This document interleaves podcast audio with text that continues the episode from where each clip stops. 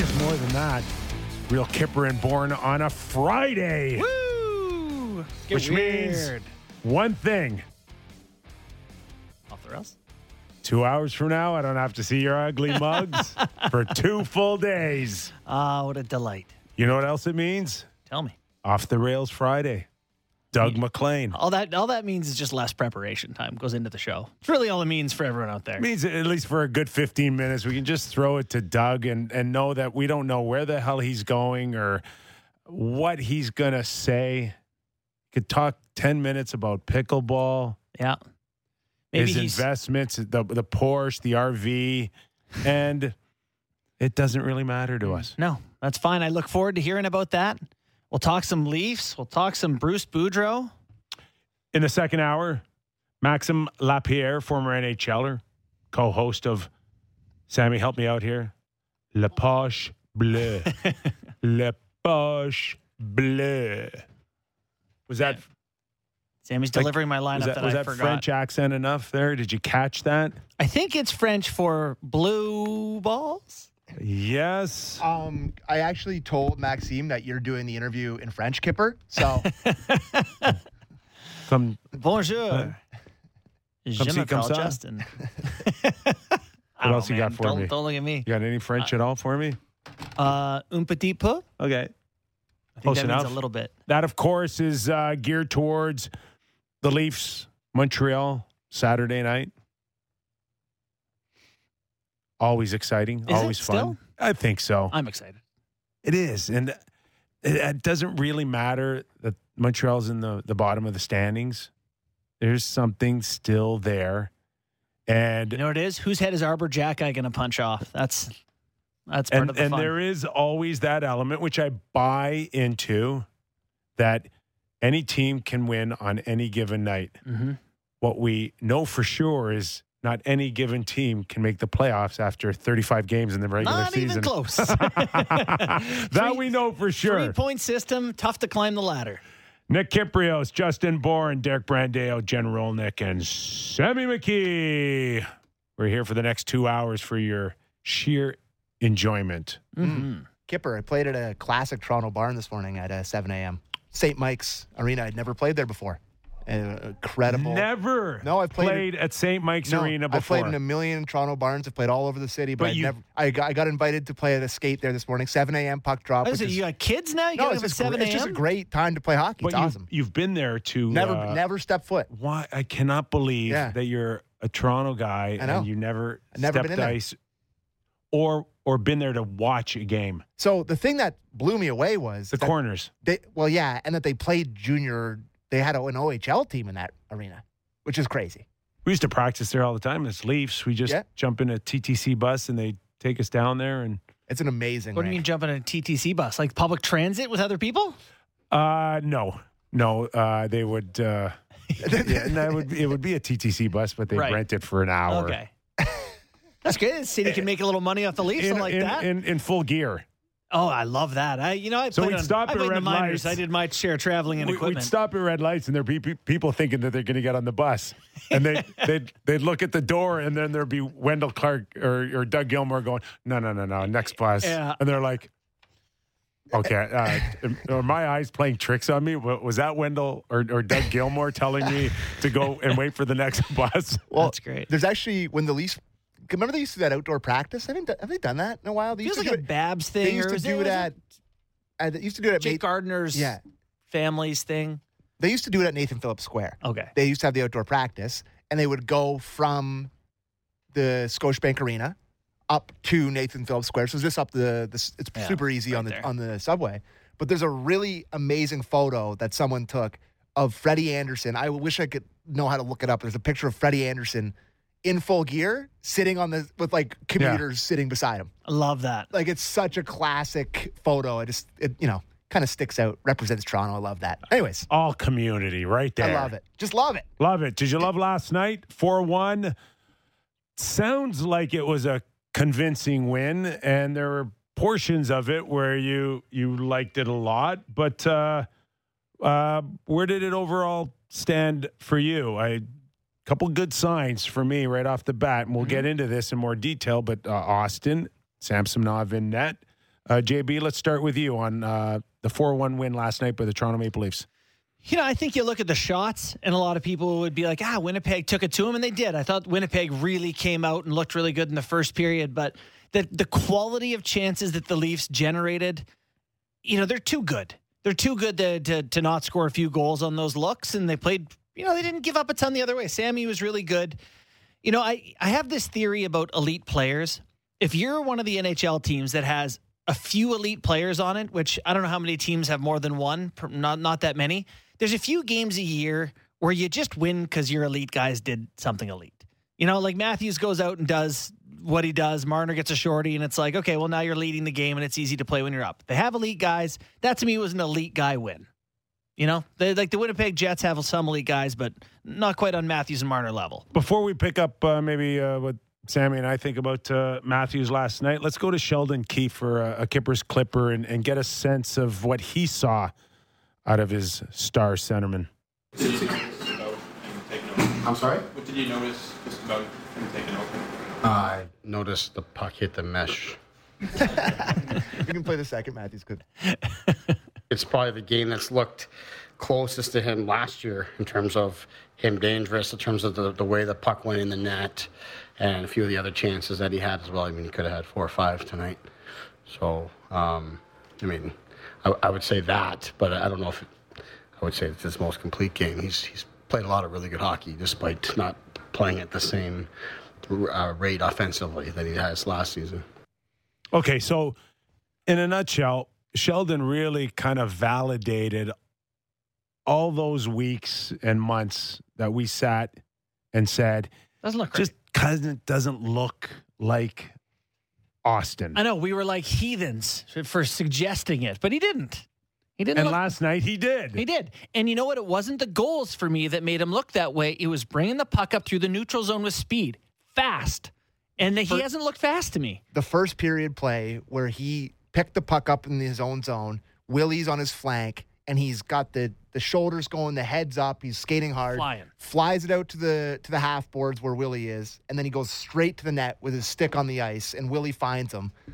Good save by Hellebuyck, but it just like right from there, I was like, oh man, he's really got the feet going tonight, and that's what the feels like the difference of going north has been the difference for him all year, and he looked like he was doing it well last night. The play right off the face off, mm-hmm. Where he absolutely undressed Mark Scheifele. Oh, that's right. Poster material. That's oh that's it. Right, like the elite. Do you remember his very first game when he scored four goals? Yeah, and, and I don't know. It through feet. I don't, I don't know whose pocket he picked back Karlsson. then. Sorry, it was Erik Karlsson. It was Erik Karlsson. It was. I've heard of him. Oh, look at you with I, your yeah. never concussed Let me tell brain. you where he was before the game. Let him set the stage for you. it was a Thursday. Yeah.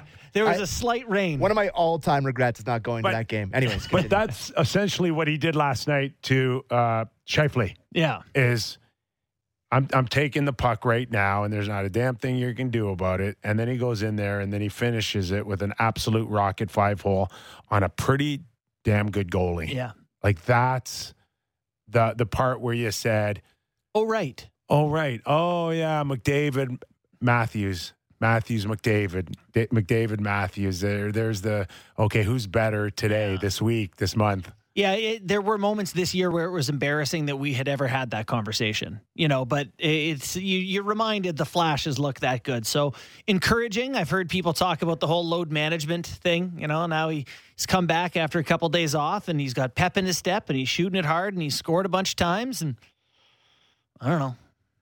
Maybe it's coincidence. Maybe uh, a little rest. Do we doesn't, have doesn't uh, hurt. another Kippers Clipper of uh, Sheldon Keefe talking about Matthews and what he noticed? Well, we have no, we have Matthews talking about himself. Oh, okay. Then let's Yeah. go there. Yeah. Yeah, I mean, I think it was good just to reset and um, you know physically feel better, mentally, everything. Um, you know, it's no secret it's a bit of a grind throughout the season, and um, you know sometimes a little bit rest can kind of go a long way. So, I mean, I've been feeling good lately, and um, you know, we just want to continue to get better as a team, get better individually, and, and string along some wins. Hey, sorry. While we were listening to that, someone sent me the picture of Freddie Awesome. on the TTC. Nice. Oh, that's great. Isn't that a great photo? That's a great photo. Yeah, I love it. Thank you very much, too. I, I'm Ryan. not spinning this to in my day, Okay. but usually that those comments that we just heard him say Mm-hmm. were usually reserved for someone over 30 Oh yeah. about the rest Yeah. and how it's be a long season. But I mean, after six years of being the guy and still Is it seven now. in a in his mid 20s, Yeah. he does speak of a guy that, uh, yeah, I could use a day off every once well, in a while. It's funny too, just the way this season has gone and the way last season went, where he hit all the personal milestones, and now it's all these years of first round exits and all the pressures on the playoffs. I think there's probably more of a, and where they are in the standings, there's probably more of the like, okay, what are we playing for tonight? So, as early as what last week, we had heard he's not 100%, and there is something that could be lingering. And then there's this week that suggests yeah, a couple days off kind of cleaned everything up. Is, is that what we're led to believe? I guess if you have a bad back, and I'm the only one guessing that, but like, you know, and it feels better and you can move better. I'm not on the days. back train. You think wrist? Doctor said I need a backiotomy. Where did you where do you find that? That's half baked. Yeah, It's an old big. one. Yeah. Uh, I've um, been sitting on that one for a very long time. Listen, I I'm, missed I'm it not when he when J- when JB referenced it. I'm earlier not in the year. basing Love it. I'm not basing that on knowledge of what I know, what I don't know. I just it it doesn't strike me as a guy that uh, has got back issues. Yeah. Yeah. I mean, whatever it is, it's, Wrist. he's looking I, better. I told you if, I, if I'm a betting man, I, I mm-hmm. go wrist. yeah. Okay. Well, I mean, we'll keep an eye on it, but we'll see if he needs more days off. The question is, how do you get this Matthews on April 19th or whatever the first game of matters. playoffs is? Like, do you need two games, two days off the week before? Perfect. Give it to him. Right. Like, what do you need? How do we set you up to be this version? We've got uh, All Star break. We do know that he's going. They announced it last night. Uh, sense what I'm getting is he wants to go. Really? I don't think he. I don't think he gets announced if he doesn't want to go, Yeah. Or you he- think they go to him first? And, or he wants uh, to now, you know, revisit that if he wants to take the days off, he'll do it a little later. That's not the way these things work behind the scenes. I can assure you How that. about Uh, Willie Nylander not getting in? That shock you? Yeah, you know what? Let's. We'll talk about Okay. the All Star and all of that a little later on in the show. I don't want to get into that. Agreed. right now. Yeah. But uh, it does, there is a sense that he does feel better, and whatever possibly has been bothering him is a thing of the past, which means, to your point, in the grand scheme of things, is this what we're going to see in the back half now? More days off, or is this a guy that can get back on the, I don't know, should I say 50 goal pace? So he's on, on pace for, I think, 44, 45, somewhere in that realm right now with 24. What's what's a hat trick do to that? I uh, know. on the weekend. Yeah. Well, if he's got, you know, 38 games left and Is that where it seems like score his goal game's per heading? pace, or goal per game pace. Is that where is it heading there? Or do would you like to see a long stretch here where he can score 12 goals in 10 games? Would that make you feel better going into Yes. Oh, I, I would like that very much. Yeah. I just want him to. I think he gets 50. I think that's a fair prediction. I just, it was a breath of fresh air to see him look like that last night. And I really do like what you guys said off the top about how people were saying, "Oh, he's the same guy. Oh, look at these metrics. Look at these metrics." And then his coach comes out and it's like, "Yeah, that was that was nice. Sounds more like it. That was fun. I enjoyed that." So, uh, really good night for Matthews. He's currently 15th in the league in scoring. He's 14, or sorry, 15 behind McDavid. Is there any chance? 15 goals 15 goals back of McDavid? Where, how high Um, can he climb? uh, with McDavid on pace for 70. Yeah. Yeah. I, I don't think that's a possibility. I think he'll probably finish 10 to 12 goals behind Yeah. McDavid. I still think he gets into the done. top five in the league. He's seven goals out of that, out of the top five. Anyway, Another night where it's Matthews and Marner leading the charge. An amazing shorthanded goal by Mitch Marner last night. Let's go to Sheldon's uh, thoughts on uh, what he saw out of that goal. He's just he's just a very good player. He's got great instincts. Um, great instincts, first of all, to create the turnover, to catch you in the transition, to go the other way. You know, you look at the play he makes tonight. I mean, he's he's just reading where that puck's going to go, and he's he's there to meet it and, and catches you going the other way. And love that. Uh, you know, in that moment, he, you know, like he, he looked looked to the pass. It wasn't a great option in terms of the spacing that was there, and um, big time shot. So that's that's a huge moment in the game. Obviously, it's a very dangerous power play on the other side, uh, and then for us to turn it like that, it's great. So yeah, he, he's just a you know, he's a really good player with those great instincts that puts him in those. Was it ever Yeah. a, a great play? I So, love it. It's almost as, as if he can he understands and reads the game probably as good as anyone I've ever watched. To be honest with you, Mhm. like even in my era, like he is so smart that he Well, can he's such a good almost killer. he can almost and and on that play, it's like he baits you to do what he he wants you to do. Mm-hmm. That's, I mean, that's why he's first over the boards on the PK. He really, I think, you know, I actually wonder why more offensive players can't utilize their ability to see the game offensively, defensively. Like now you're on the other side of the puck. What does that guy want to do? Like Marner has such a great ability to put himself in that guy's skates and be like, all right, Yeah. I know where he wants to get this puck. You know, I don't know why other people aren't able to do it. Marner has they- an unbelievable sense for it. he, he but there's he- and you watch him on a lot of nights when it's not going well but he's still the first forward back covering up for other guys he's so conscientious out there that when Mhm. there is a a D pinching up usually he's he's the guy back he just Yeah. he it's it's important to him that's why it's Yeah. because sometimes it's just not as important to other guys who just think that they are there to score goals Yeah. and not not really put both sides of the the puck uh, in an equal frame. And I think that's why they feel like they can run a five forward power play because they feel like Mitch is a guy who's able to, you know, make those defensive reads. I wonder, do you give any credit to Mike Babcock for when Mitch came in the league and said, you know what, you're going to be a PK guy. You know what, we need you to be a defensive guy and sort of forcing that element of the He- game onto him? He was that guy in London. Yeah. Yeah, Yeah, I I, mean, it, so it was he, he, he- was that guy. Okay. I mean, I covered the London Knights. I watched him in a Memorial Cup.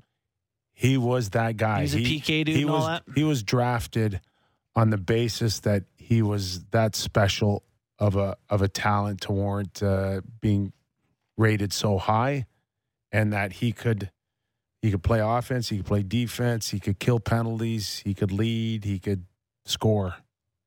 So, I think it's just a matter of when they woke up. When they woke up. Well, you know, he didn't he didn't he didn't start you know, I'm not getting in all this with you now, but Oh. it, it, it took them like a long time to wake up how good he was, Yeah. including to the point where they didn't even let him play the first year. Yeah. It was just like he couldn't even get a real NHL exhibition game. That's how pissed off Babcock was that he didn't get uh, Hanifin or uh, Provorov yeah. as a defenseman. So once they figured it out, that's when he took off. It's worked out pretty good. Yeah, I think okay. Yeah. At 11 million bucks. And it's also worked out that uh uh am I reading this correctly? He's the first NHL player with a 20 game home point streak since Joe Sakic, Yep.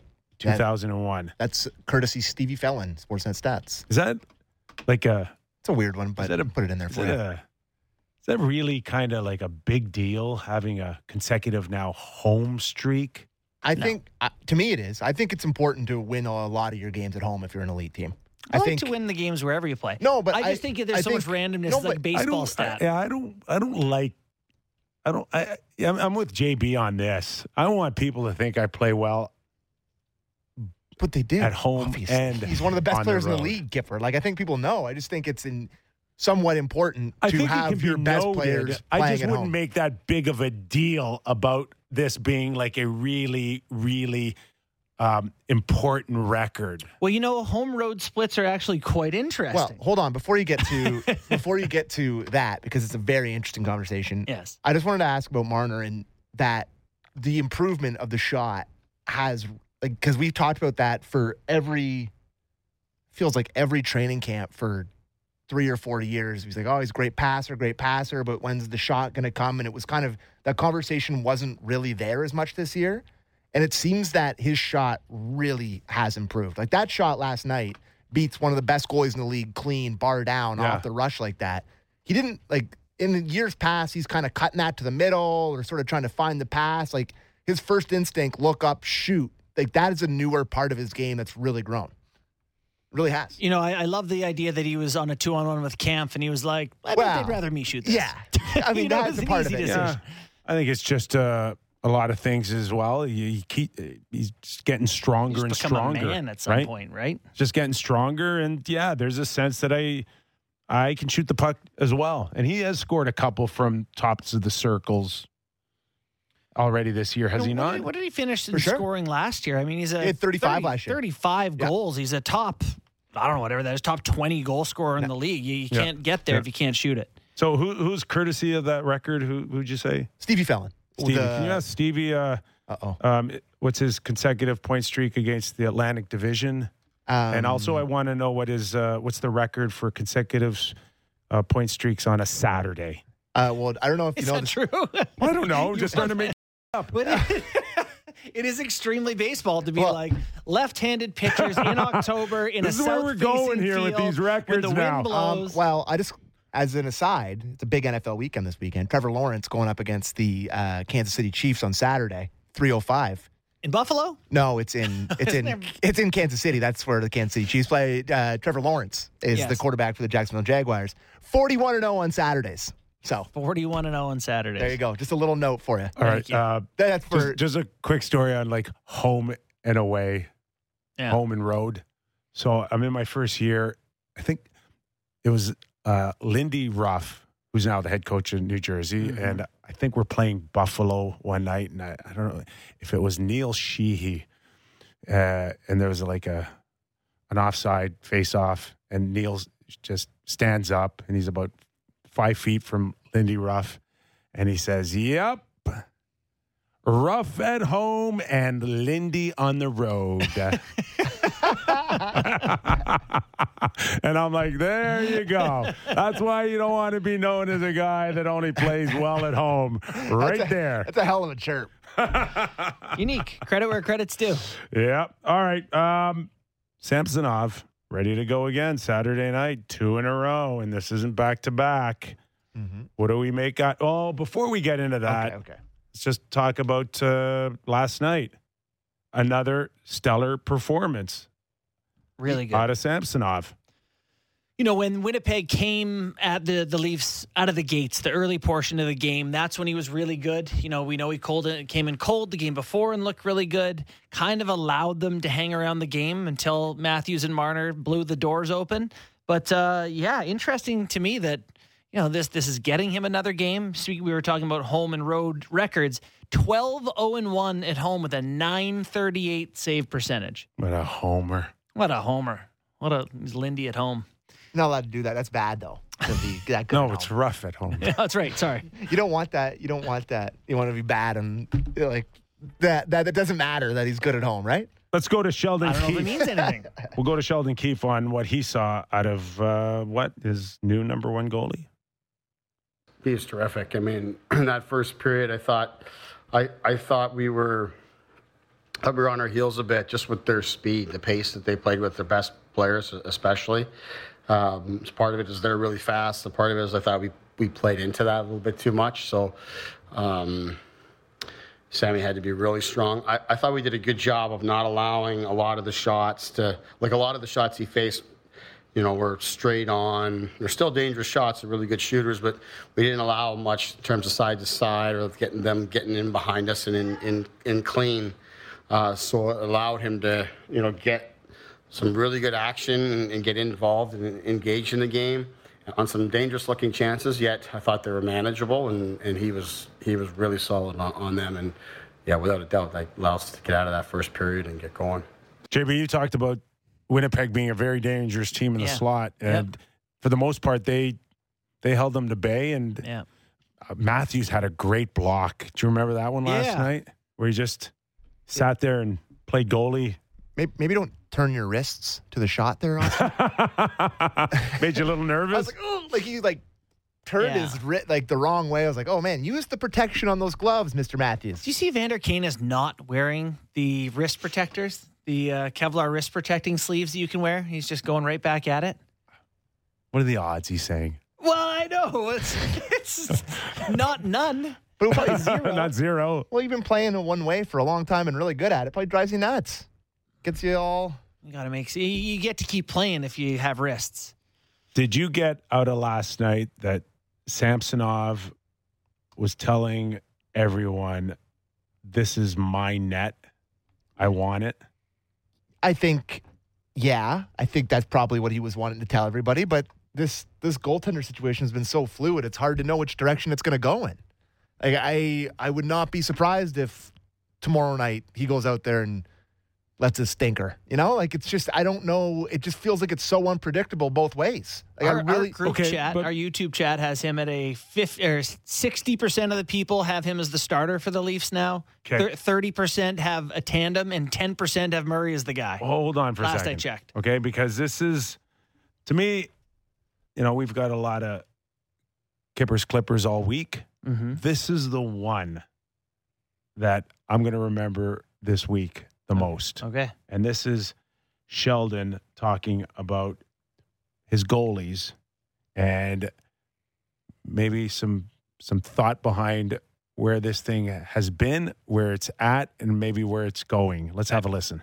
Yeah, I, I don't have a theory, no. Um, other than to say, I think, you know, the way the schedule has fallen for each of them, that's just sort of the way the, the games have gone. And, um, you know, they found their groove in each of those spots. It wasn't a plan or anything like that for us going into the season. It's just kind of how the schedule fell. And we've been, you know, pretty much alternating. And at times there's some doubling up there. But um, yeah, it's, it's definitely a thing. It's something we're looking at as we've talked about a little bit with Murray. We're trying to get him a little more action at home. We've been trying to, you know, look to get Samsonov some time on the road and all these kind of things. But um, and whatever it is, uh, I'll take it. we don't have a theory and it's something that we're going to look into and it's like uh okay we don't really have a game plan but we're just going to kind of roll along with it This is the throwing stuff at the wall stuff we talked about yesterday. listen. There's enough of a sample size here now with the home road stuff that you press, press like. Uh, like you're on a heater, feel. Oh, I said. Ah, sorry. Get the. Electric shock. Sorry, electric heater shock. jar. Yeah, sorry, heater They jar. were doing okay.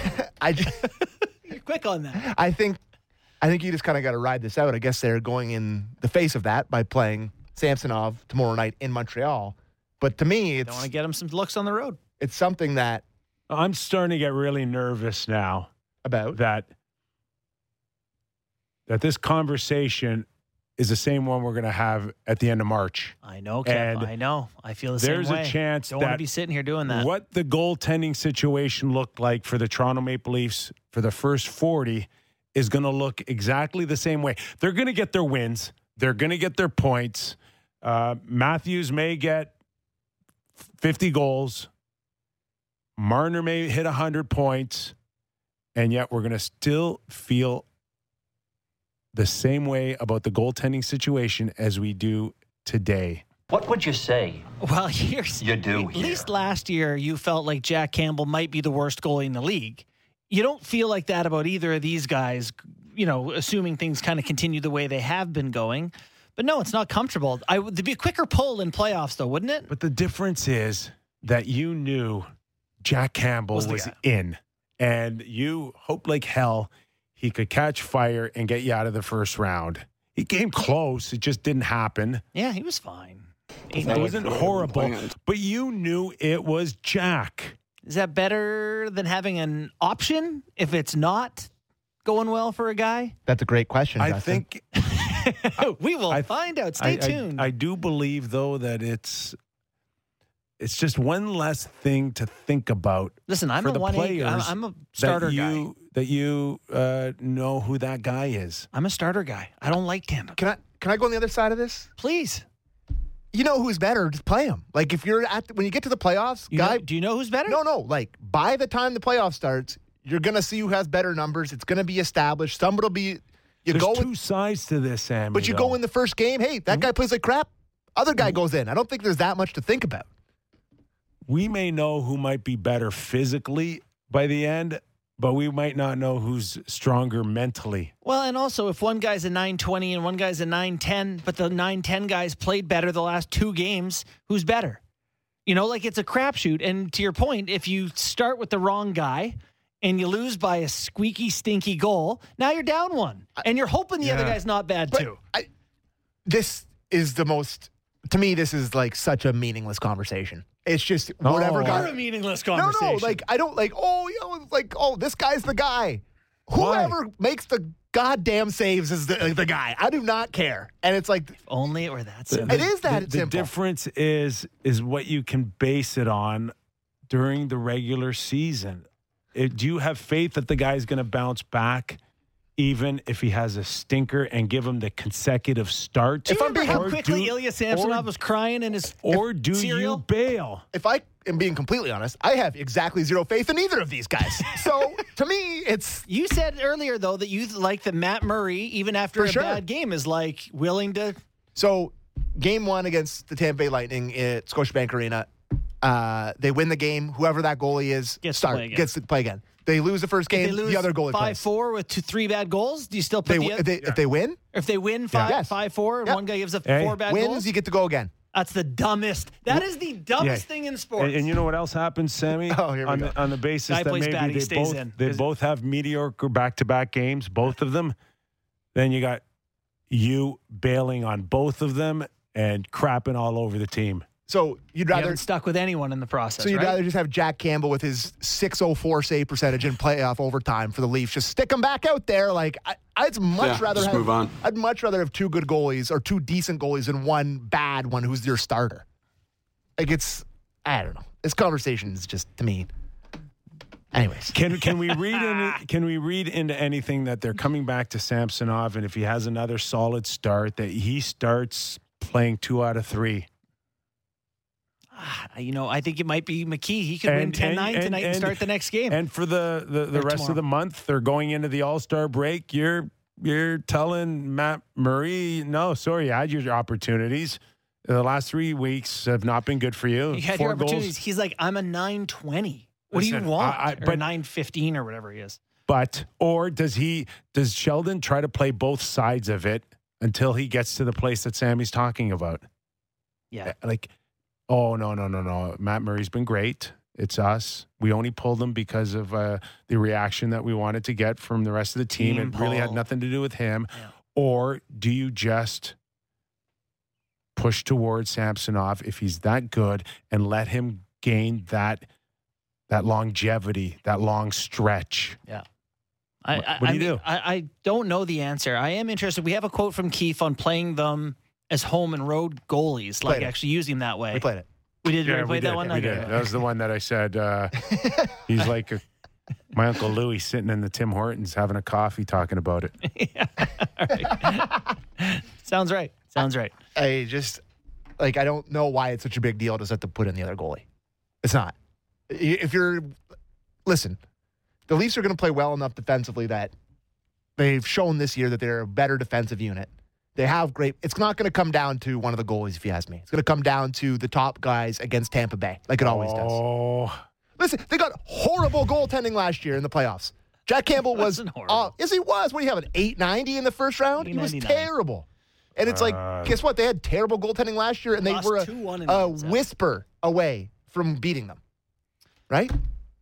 So, Right. it.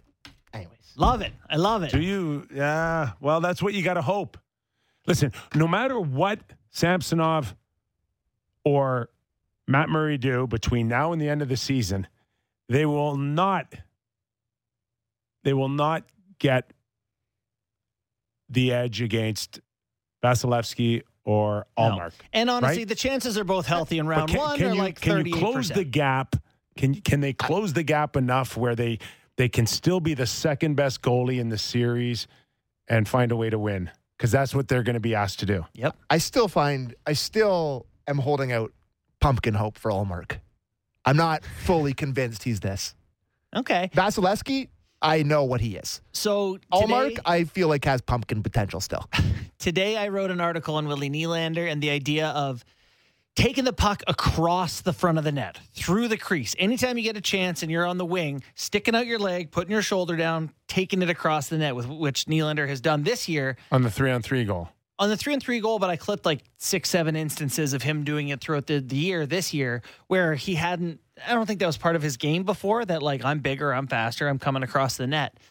Um, that to me is going to be a big thing against like Tampa Bay and Vasilevskiy because Tampa has big D. And Vasilevskiy is a fantastic goaltender. And one of the best chances the Leafs have is to make his life hell. And so you got to think of it from the Leafs goalie perspective is can these guys make it easier on one of those guys so it's not so important? But the Leafs actually, to just sort of jump all around on this, first in the NHL in inner slot shots under pressure, as in when people are on their backs, they're and going to the dangerous areas offensively. Useful or useless? I, I no u- useful because you can see it. It, it's more more so than it's been there in the Yeah. past. So they obviously have to take care of their own end to protect either one of these guys. But if they can make Vasilevskiy's like hell or Ullmark's hell at some point, they got a chance, man. Boston, Ah, what they don't done? lose, Sammy. No, they don't lose. They don't lose. And it's ridiculous. They they won in Madison Square Garden on a back to back last night. Are you calling it right now on January Yes, twentieth that call. this is going to be um, a, a race for first place in the Atlantic? what, what do you mean? Toronto and Boston. No. You- You're the Cinderella's going to strike midnight here, and you're saying that the Leafs and Ullmark. He just thinks Ullmark's Oh going no, no. I think I think the Bruins are an absolute wagon of the highest order. They're an incredible team. Yeah, but if, if But I do think that Ullmark, Ullmark, listen, like he was the Buffalo goalie for a long time. Matthews kind of owns him. Like to me, there's a re- there's a pumpkin recipe with Ullmark. if there is, Little pie, that means maybe. that Boston stops winning and the Leafs can close the gap. Well, no, but I I don't think they can win enough. The gap's already too big. Can I just say that the Leafs, as constructed, there's no one in the lineup right now that makes me wince. That makes me go like, "Ah, Mulligan. Like, how's that going to work?" Or you know, or Patan, or you know, someone who's like, I like the look of their bottom six right now. Mm. In Didn't like Engvall last night. McMann comes in and changes the dynamic there. He's, I- he's I'm- interesting for I'm them. I'm I'm a fan. Yeah, I see big. I see heavy. Gets I on the puck. I don't know who he had earlier early in the game, but he came in and he thumped somebody. Yeah, And he also created that chance for Engvall that Engvall put off the inside of the post. what I like about him too is he he can force other guys to go. Uh, he's he's my teammate, but I'm competing against that guy for some minutes. Yeah, that's interesting for sure. Like Engvall, Aston Reese, Yes. Hunt. all of them. Yeah, I don't believe in that bottom six against Tampa. I'm in a bad mood, I guess, here today. But those guys, it's just No, It's I'm- just more- it's It more- got better, it's more of the same. but it boys. got better. It's, It- it's not more of the same. I'm thrilled. it- it's more of the same with the like. You're going to go into a playoff series again with Kerfoot and Engvall and these guys in the yeah, bottom you six. are. Oh, but it's God. also Holmberg and Yeah. McMann. yeah. And I, mean listen, the journeyman I'm- I'm not- guys that I know. I listen. We're, we're talking get better about in the, bottom six. We're talking about the best of a bad situation. That's what we're talking about. And it's not going to magically get better here. You're not going to magically get, go out and find a guy like uh, as experienced as Maroon or Corey Perry or Bellemare. But can these guys come in and give you some youth and enthusiasm and energy? Mhm. I don't know. I mean, yeah, maybe. I just want someone to go get in on the puck, go north south, and buy time. Zach Aston Reese had the Leafs hit of the year last year. I don't know last night. I don't know who he hit, but he nailed somebody hard. Yeah, he So. did. And then uh, someone chased him around a little bit after that. Not really. No? That- dis- disappointing amount of grease in that game. Grease free. It was nothing. vegan meal. So Winnipeg tired a little bit. I thought in the second period for the start and I guess maybe halfway through where they kind of gave up the goals, I thought their play really dipped from the first. Scheifele didn't look great. Uh, Got walked and then turned it over on the power play to give Marner the. not a big uh, Connor fan, Kyle Connor fan. No, I'll Sammy? save I'll save my thoughts on him.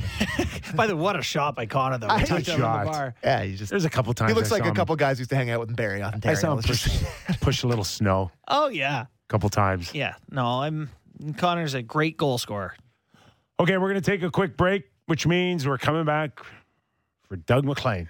Oh I boy. have no idea where this show's going from here on. And we're also, Sammy, we're going to take uh, some tweets, some YouTube uh, comments. texts at 59590 uh, on YouTube. Make sure you mention me so I'll read your uh, your comments. If you want to tweet me too, you can do that. But yeah, All right. there you go. And in the meantime, give us a thumbs up. We like thumbs up. How Yeah. many you see? Maybe You I'll see jump in uh, there how many as well thumbs? like how, mu- how many thumbs up, Sammy, do we have right now? Uh, good question. 57. Okay, I'm, I'm calling for like 80 80. by the time we come back. All right. And a rating and review. No, I'm not. I'm just pushing my luck here. You are. All right. Thanks for listening. Mac after the break when we're back on Real Kyper and Bourne. This is Real Kyper and Bourne on Sportsnet 590 The Fan.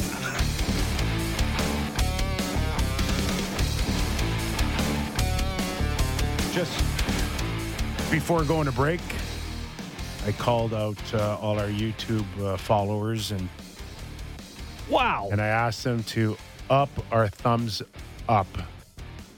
We're at 57, Sammy. Uh, Sammy's busy. Doing stuff. 57, and I asked to Oh. I, I asked to get to 80. We're like almost 150. Wow. What? I underestimated YouTube. yeah. I shouldn't Wow. have done that. I apologize. Thanks, everyone. Appreciate it.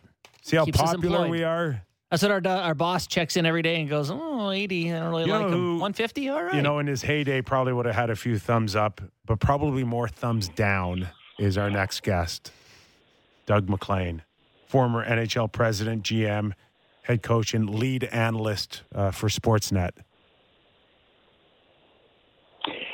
Ratings must be struggling. Eh? You need me on? Always on a Friday when we stop caring. Just a great way to send. Just a great way to send it off for the weekend. That's you right. know? That's right. And uh, did you do your homework last trouble night? focusing. I'm look.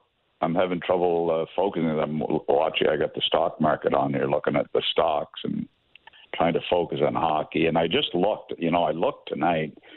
What about Pittsburgh and Ottawa tonight? How big a game is that for both those teams? Especially Ottawa, if they want to get in and and make some, you know, some subtle changes on some buying here for a change for this organization at the deadline. Mike, uh, Matt Dub. Anyway, it's your show. It's your no, show. No, no, no, you- no. I'm, I'm okay. We, we, we've got you for the next little while. We're not going anywhere anytime soon, and you got to work for your um, not money. What else do you work for?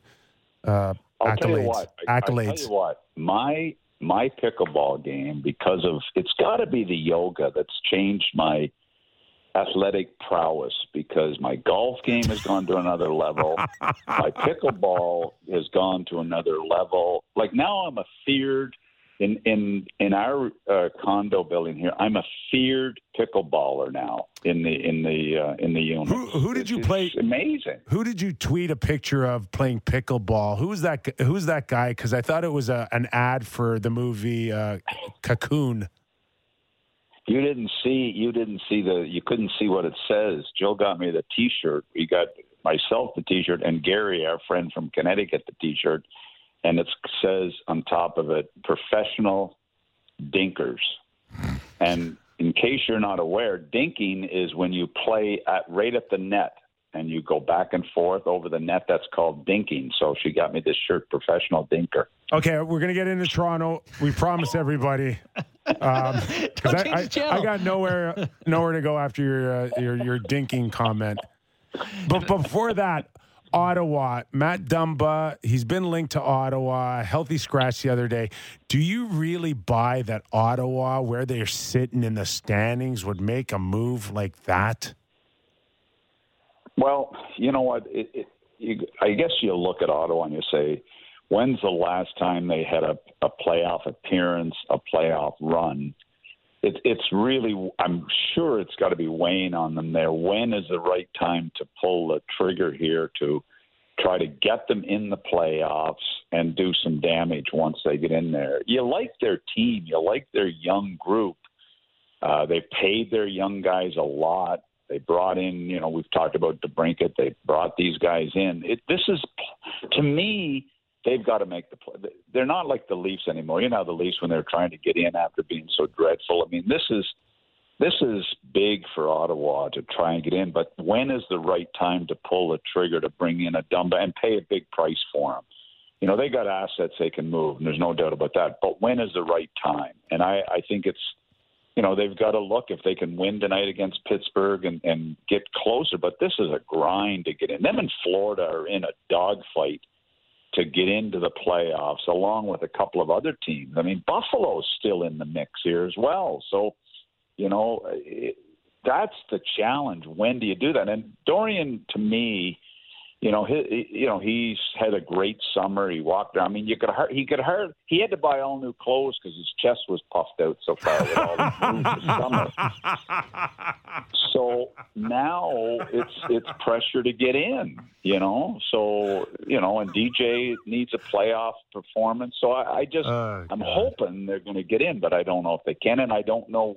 You know, I mean, over the next few weeks, they got to make a big decision. Maybe Deb can help him out, uh, who helps get you guys. Uh, Get Deb Berman to set him up For sure. What, so, what, what's the deal with Ottawa's got to get in the playoffs? We're talking about this. They're eight points out of playoffs right now. Uh, they got eight teams to get over, six teams, or whatever it I is. know. Is this Doug? Is this about like trying to sell the hockey team, or is it about trying to win games? You know what it's about? It's about saving your job. Okay. And as great a job as Pierre Dorion did, he's got new ownership coming in. I mean, if if you make if you make the plows, that's then it's a no brainer. He he probably gets to keep his job, but it's hard to believe that, that his job is probably on the line with new ownership coming in because they like lots of times they like to bring their own hockey people in or at least top the top of the food chain hockey guys in. So, you know, I- I don't want to see anybody lose their job. But you know, this is this is there's a lot of pressure in Ottawa to get in, and they I like a lot of things they did, and and uh, they. But you know what? We've talked all year. They've been looking for a defenseman for four and five months, or and all last summer to fit with their group. So I don't know when you know, but to bring in an unrestricted free agent, uh, you know, I don't know that that's the move they pr- should be making. we're talking to So Doug MacLean. see Dumba, but anyway, we'll see. Okay, can I go now? Sure, We're, we're sure. talking to Doug MacLean, former NHL president, GM, and head coach and top uh, dink uh, over 70 in the uh, Elite Florida League. Dinker. Dinker, sorry. Yeah. yeah. Mac, we saw we saw Samsonov come in uh, uh, in relief against the Florida Panthers, do a heck of a job, heck of a job last night against Winnipeg, starting against Montreal. Is is there time now in the back half to groom this guy to get ready to face Tampa Bay Lightning? Wow, that's you know I, I saw it somewhere that you know he's really good at home and Murray's really good on the road, and that's not something you like going into the playoffs. I mean, it's nice, it's great, but you you want your number one guy, whoever that is, to be a hundred percent ready to play in the playoffs because you're going against maybe the best goaltender in the NHL and maybe the best shutdown defenseman. I was watching Matthews last night and marveling at his play and and how great he was. And all I could keep thinking, Ken Hedman and the goaltending in Tampa handle Matthews when he's on top of his game? That's that's the million dollar question. Um, the goaltending is going to be unbelievably important. It's great to see Samsonov playing so well right now. He's had his ups and downs. Matt uh, Murray's had his ups and downs, but they both have had good years. So it's a really tough nut. And the top six are even with them in Tampa. Hedman is the wild card, and the goaltending is the wild card. Can they handle and overcome that? That's that's the way I see it. And you know, Tampa is going to make a deal. They're going to make a deal like the Hagel deal they did last year. Turns out to be a great deal for Tampa Bay, and and I'll tell you why quickly. They pick up Hagel, they give up two first round picks. You know what their thinking was? Okay, we give up two first round picks that we think will be 28 to 32 in the draft. Okay, so they're really closer to second round picks. And you get a guy that can play in your top six and your top nine for sure for one and a half million dollars, which is unbelievably critical. So that to me is great cap management when you're moving out picks and you're bringing in a guy that is at a million and a half, cap friendly, and this is a team, in my opinion, has a three year window. I thought it was a brilliant move as you watch Hagel play in cap management. Yeah. So giving up the picks, but they got a cheap guy to play in their top six and nine. So to me, you know, what are they going to do at the deadline when they really believe they've got a three window? They're going to be aggressive. I think. I think they will. Yeah, it's it's almost So like Toronto- you use those picks because it's like an entry level contract in terms of cost.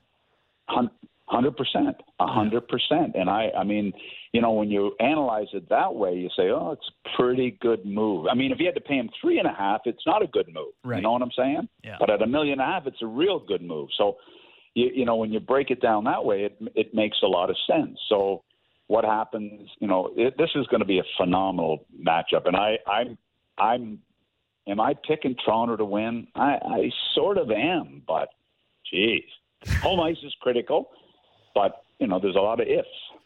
All right. Well, uh, let me take you across the continent then to the Vancouver situation. We have to get your thoughts on what's going on here. You've been in every role coach, president, GM. Right now, it's just such a mess. And poor Bruce Boudreau is out there damn near in tears in an interview today. What is Jim Rutherford doing? What are the Canucks doing in Vancouver? It reminds me when I was close to getting fired in in Columbus, you know, and I this uh, my uh, executive assistant brings in a an envelope and and I I say, "What's this?" She said, "Well, just come in in the mail." And I looked, and it was from Craig Patrick, and uh, he was applying for my job. Come on. It on. was his his resume. Stop it. resume for, for the ownership. And I'm so I'm thinking of Bruce. I'm thinking, oh well, poor Craig. I mean, not Craig's a friend of mine, but he wanted a job, and you know, I guess he thought I was getting fired. And he was applying for my job. Look, I don't like the fact that Jimmy threw uh, Bruce under the bus a year ago. Uh, no structure, and you know, I, I didn't like it then, and I like it less. When's the last time a GM has ever said, "Well, yeah, I've talked to some people about the coaching job." I mean, if you do, you sure don't say it Right. you know, to a media group.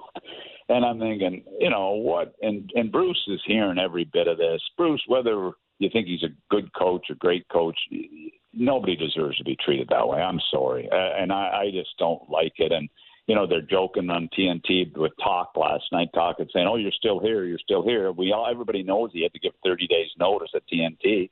You know, so what's really going on here? You know. And I like Rick Tocchet, but his resume certainly doesn't jump out at me as being a savior for the Vancouver Canucks. You know, uh, as I said the other day, Thatcher Demko's won three games this year, and he's got a save percentage in the 800s. And so all three of their goaltenders are under 900 save percentage. Talk about coaching. What about the goaltending? Other problems they have. So I, I didn't really like it, and I and I, and I like Jimmy Rutherford. I like him. He's a friend of mine. But oh man, I, I just don't get what's what's going on there. It's just it, it's it's bizarre. We've we've known Jimmy Anyway. Mac. We've known Jimmy for a long time, and uh, yeah, he's one of the more personable guys you talk to, and you know he'll give you the time of day, and he's he's built up this um, this reputation uh, for being one of the good guys here. Does this does this hurt him in terms of his you know his legacy and the in the way we'll remember him? Well, I, I look. Jimmy's a Hall of Famer. He's won cups. Uh, you know, he he went into Pittsburgh and made some pretty solid moves, but he he did have uh, he did have Crosby and Malkin and Letang and and on and on and on there. So. I, look, Jimmy's a good man, and he's a, you know, it's just that the pressure in Vancouver is over maybe. the top. I've never seen a market. I've never seen a market that gets scrutinized like Vancouver does. It, it is unbelievable. But Think it's different than this is a Toronto? Team, well, it's it's it's it's vicious. It's a vi- Toronto Agreed. have got great fans that support, This is a tough, tough market. And this is a team that go to the Final Four with Travis Green, and then they give away Markstrom for nothing, Tanev, Edler, Toffoli. I mean, come on. Well, you know, well, look what they gave away. And all of a sudden, they're wondering why they're not as good. They signed T.J. Miller to a deal, and now they don't have the money to sign Horvat, who's one to me God, he was going so. crave to have in your you're back. organization. You know. You okay? Anyway, Can you just I'm great.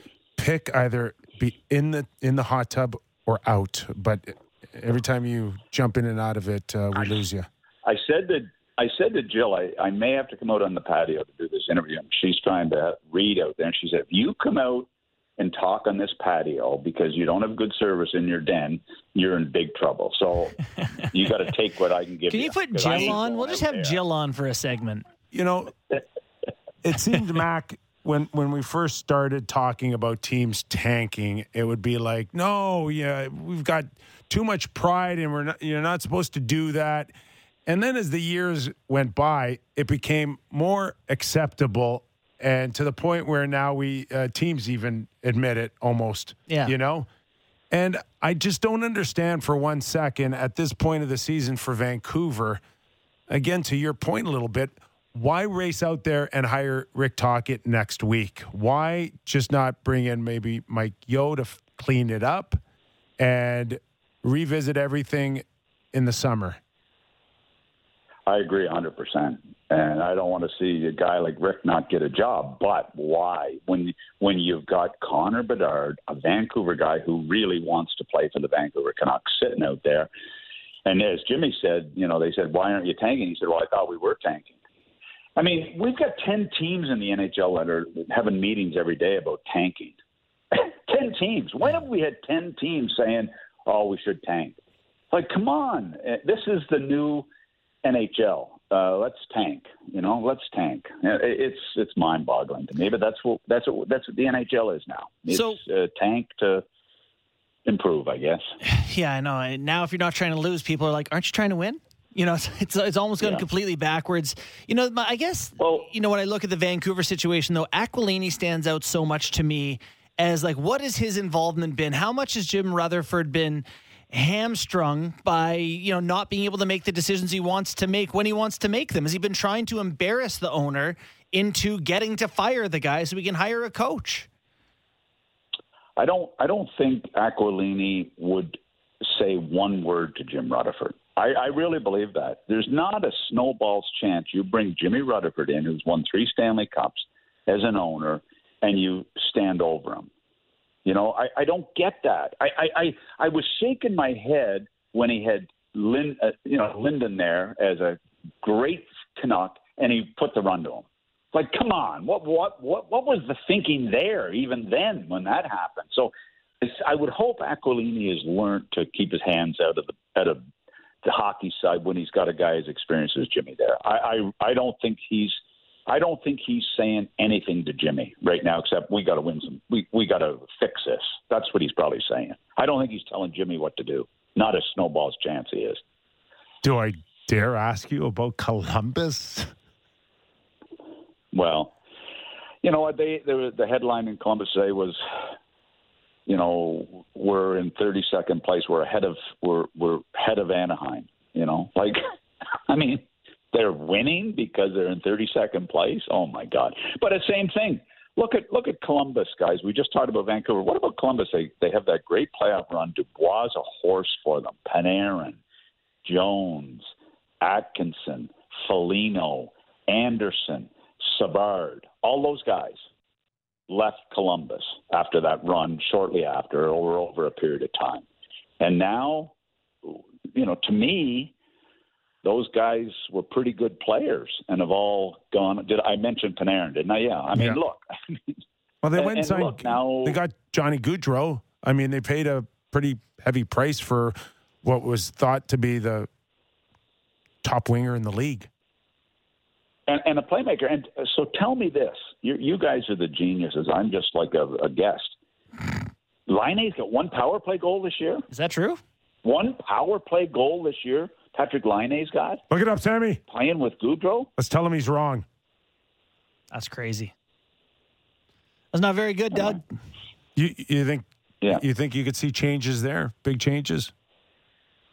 Well, I, there's got to be a lot. I mean, a fan wrote in. I just saw it on Twitter this morning. A fan uh, wrote in and said that listed all the reasons. You know, injuries, travel, schedule. Doug MacLean. Those are all the reasons why they're struggling.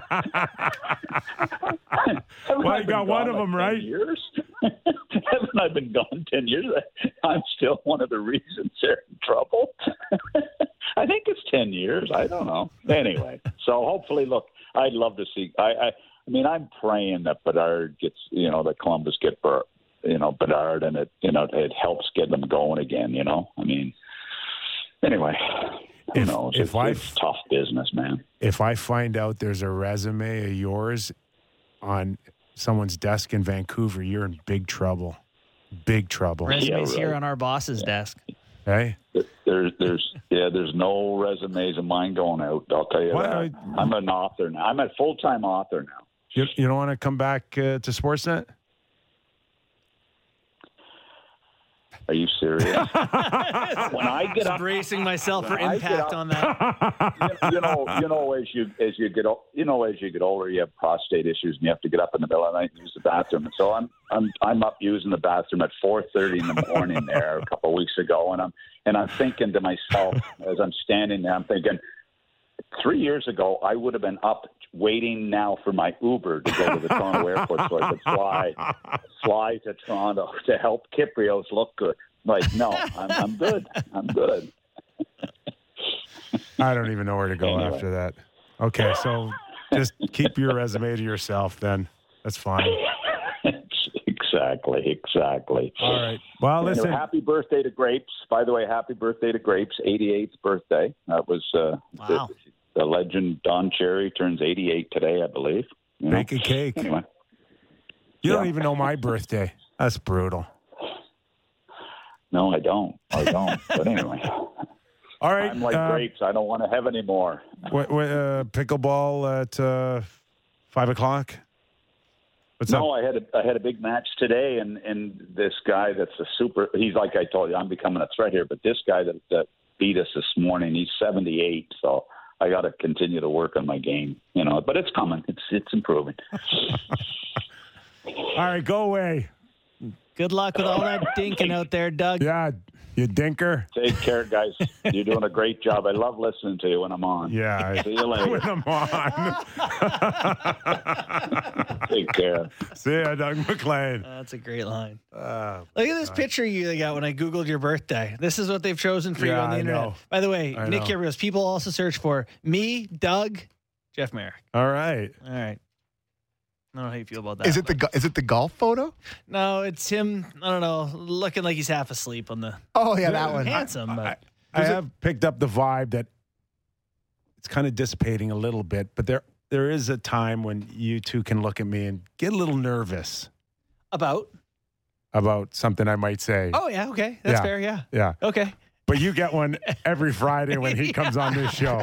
And I This is- see it. I see it every Friday Yeah. around 345. It's like and and Sammy, you know Sammy. Sammy's like, uh, just please, nobody get us fired in this show. Please, just, Well- just, I, I need this job. I like to flip up the table and hide behind it when Doug. when you when you said that thing about Sportsnet, and then he went quiet Deep for that, breath? I was like, oh boy. I was Borny said it best. I was bracing for impact too. I was like, oh god, hold on, baby. um, God, that was funny today. Holy. Love anything you want to pick guys. up on uh, No. Vancouver, or we'll do Yeah. that after the break? I do think we need more time. Let's do that stretch our legs after uh, Maxime Okay, we got Maxime Lapierre. Lapierre. Ponche bleu. Ponche bleu. Punch bleu. Don't say it like that when we have him, I don't know. How do I say it? Le Ponche bleu. It's not that hard. Okay. Le Ponche bleu. The You blue don't like punch. There you go. You're good. Habs rebuild. Marty St. Louis, Slafkovsky, Cole Caufield not going to the All Star game. Yeah. What's he got? 27? Hey, the, oh yeah, the league definitely wants him over there. Uh, Quiet. David Pastrnak and, and Auston Matthews. Yeah, I'm sure they'd rather have Cole Coffee. How many goals does he have? Ah, who 27? cares? the lack of res- Montreal Canadian respect out of Sammy right there. Well, I wouldn't expect any different. Get different. Maxime to talk about Sammy after the break. You're watching, listening, Real Kyper and Bourne on Off the Rails Friday. This is Real Kyper and Bourne on Sportsnet 590 The Fan.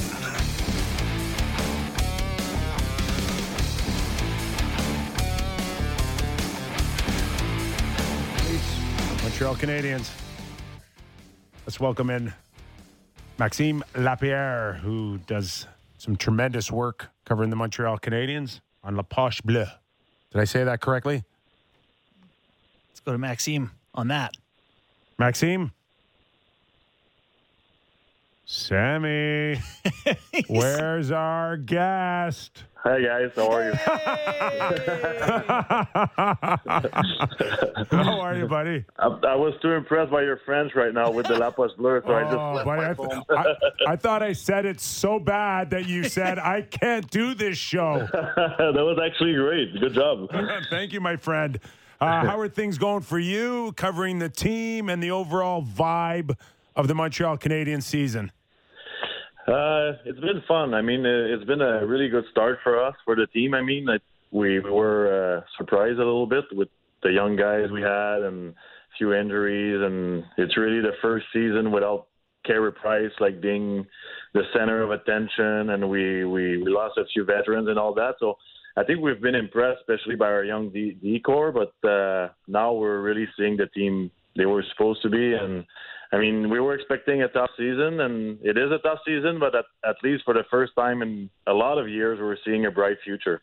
And what are some of the bright spots that you see? Because you, you mentioned, uh, you know, any part of a rebuild involves a little bit of losing. I guess maybe that would be part of the bright spots. Is a high draft pick coming? Yeah, uh, we've definitely mentioned Connor Bedard a few times uh, here in, in town, but uh, uh, we, you know the the focus is on this guy a lot. But there's so many good players coming in the in the next draft, so I think the the Canadians with the all the young guys they already have, uh, it's a really important year when you're talking about the draft, and uh, hopefully they I don't want to say they keep losing, but they keep sticking to the plan because still uh, uh, when the, the the first time Gorton and Kent Hughes they came in town they were talking about uh, respecting a plan of developing players and be patient and that, I think that's what they're doing and it's uh, it's a really tough market to do that to be honest guys because it's easy to critic the team and just saying we cannot afford to lose again but this year I feel like uh, Kent Hughes just did his uh, half-season uh, commentary the, the, this week, and they they don't show anything. They don't show sign that they're going to change direction, and that's I, I respect that because the reality is since '93 when we won the cup, we never had a team that's uh, an actual real contender to win the Stanley Cup. And is there a sense that the Montreal Canadian fans are on board? They're not used to this. In other markets, they are, but to actually tell you that we're not contending, there are no Stanley Cups in the near future, and you're just going to have to be patient. Is there a feeling like this could go for two or three years before it kicks back in, or the sense is that uh, you know the fans would like to see them maybe as early as next year play meaningful games? I don't know what that means. Maybe even knocking on the door of the playoffs. Yeah, uh, that's a good point, and I think starting next year, from the feeling I have anyway in the city, I think starting next year we, we need to see a, a big step in the right direction. Whether it's signing a, a good free agent, a young free agent, hopefully to uh, to to respect the the plan we have. But uh, yeah, we, we all know the fans here in Montreal; they're passionate. I think this year they understand as long as the guys are working on the ice and they, they don't quit, they don't I think they didn't like that little sequence where we were losing games six one, five nothing, and seven two. But now, if the if the teams compete and Cole Caufield scores a goal once in a while, I think everybody's happy in town, and that, that's all we need. But I think in September uh, they're going to expect changes, and part of those changes are the the veterans that are not playing really well right now for a few years in Montreal, and they they want these guys out of the team, and they're going to have to to trade them or get rid of them. Well, I expect the Montreal Canadiens fans would be okay with a win on Saturday night against uh, the Toronto Maple Leafs, even uh, even if the plan is to you know get a high draft pick. What, what are your thoughts on the Leafs and what they've got going on this year? Do they look any different than uh, the team that has given disappointing results in the playoffs the past six years?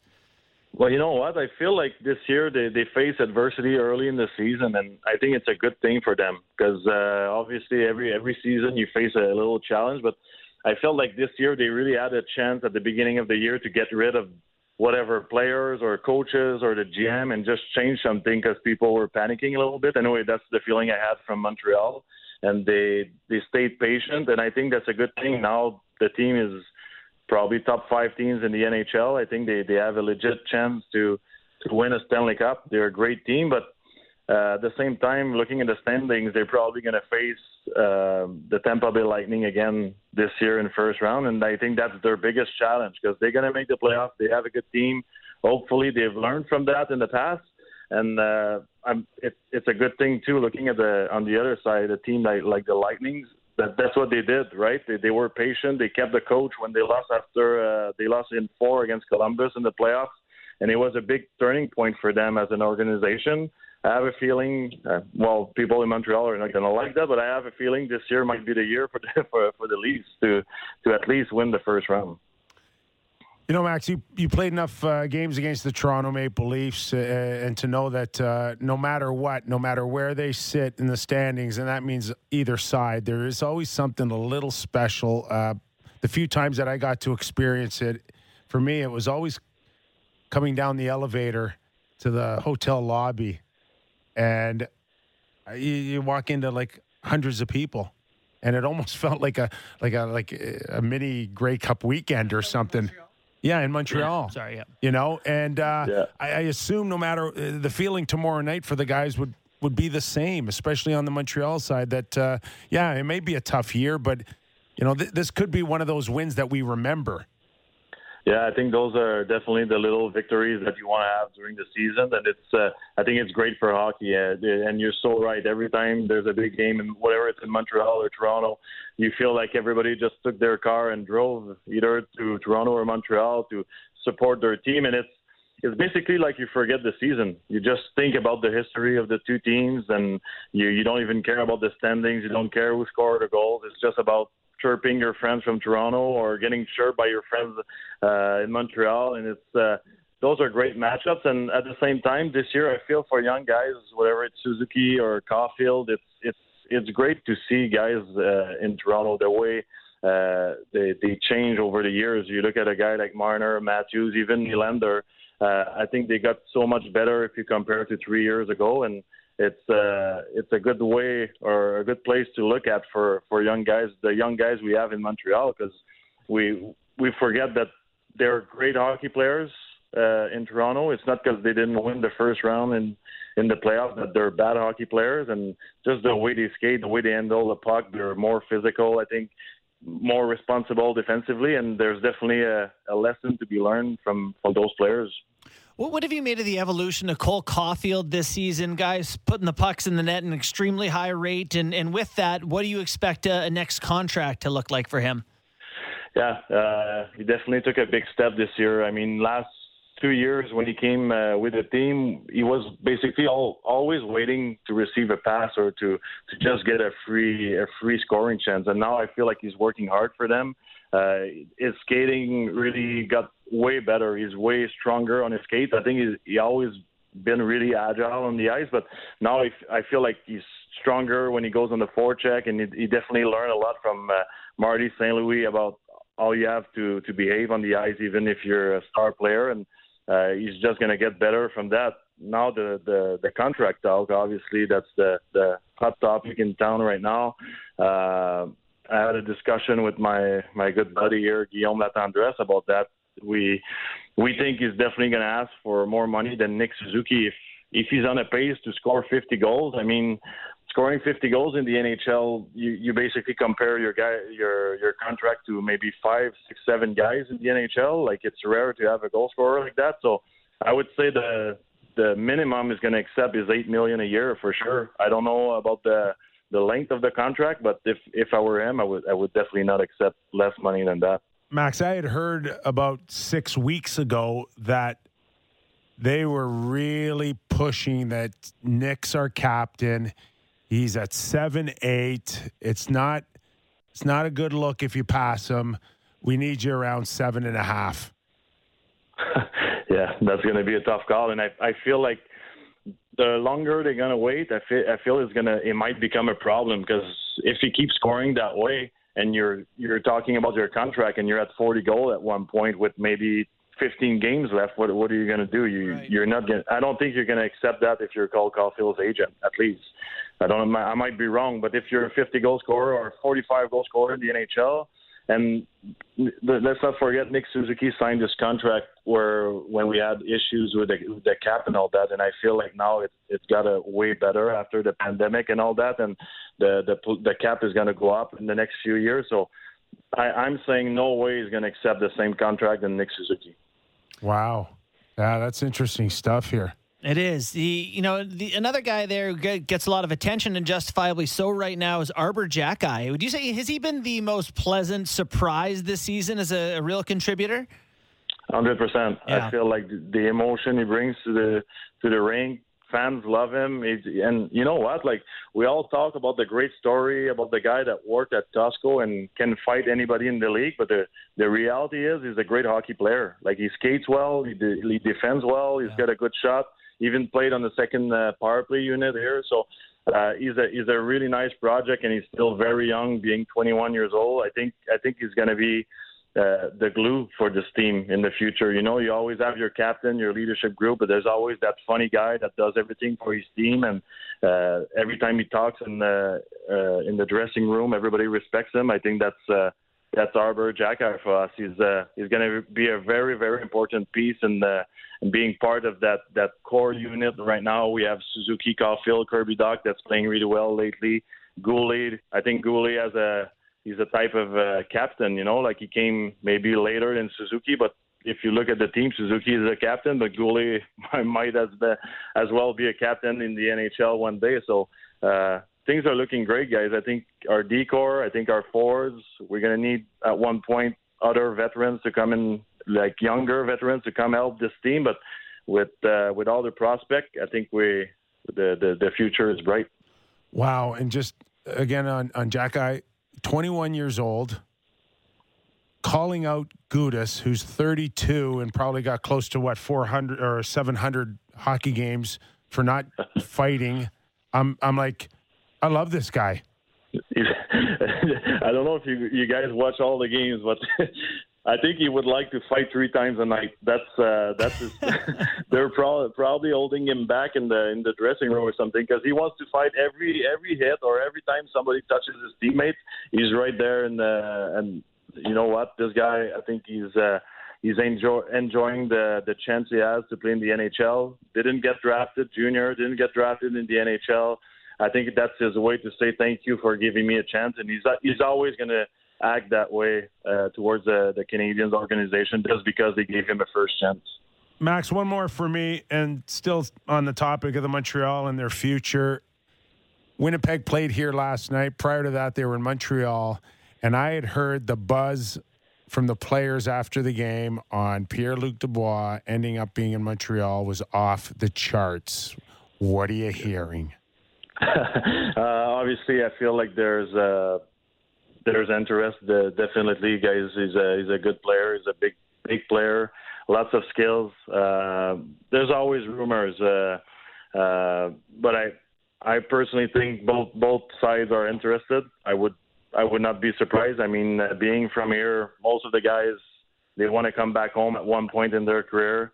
I think you would be right there helping uh, helping that team. Right now, he's he's doing great in Winnipeg. I think he wants to win a Stanley Cup there because they feel like they have the team to to compete all the way this year, and they have a they have a great team. So, uh, but he's a restricted free agent. That's uh, that's my only concern for for the next year. Right? Is uh, uh, at the end of the day, Winnipeg has control on the situation Yeah. for at least the, the, the next year. So I'm not I'm not getting excited for now, but obviously I would love to see him in the in the Canadians uh, uniform at one point. Yeah, this is uh, this is really geared towards uh, July of 2024. You're right; he's got one more year, but could easily sign a one-year uh, contract that will get him uh, to unrestricted free agency a year from this July. Hey, Max, really appreciate your time for doing this, man. Thanks for uh, thanks for playing along.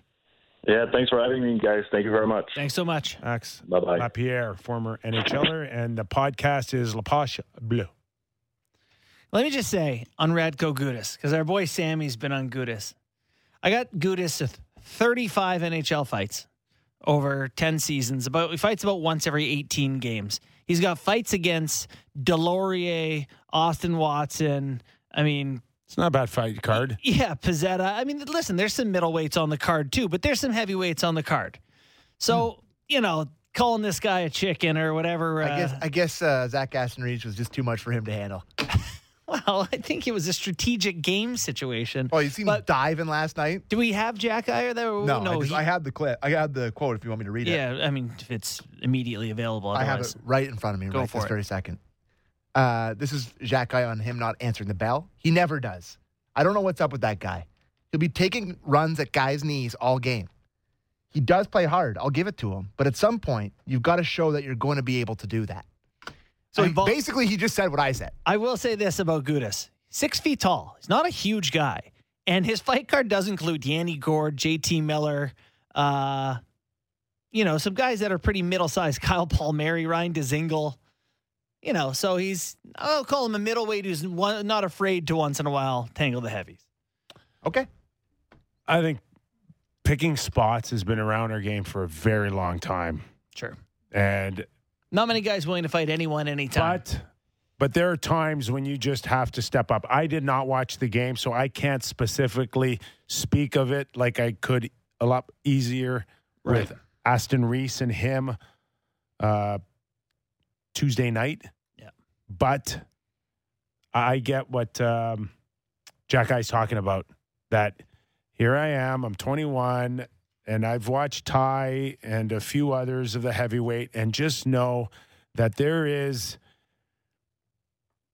there, there's a I'm not going to say there's a torch to be passed, Yeah. but when there is a young and up and coming challenger and the circumstances call for it, you can't duck it.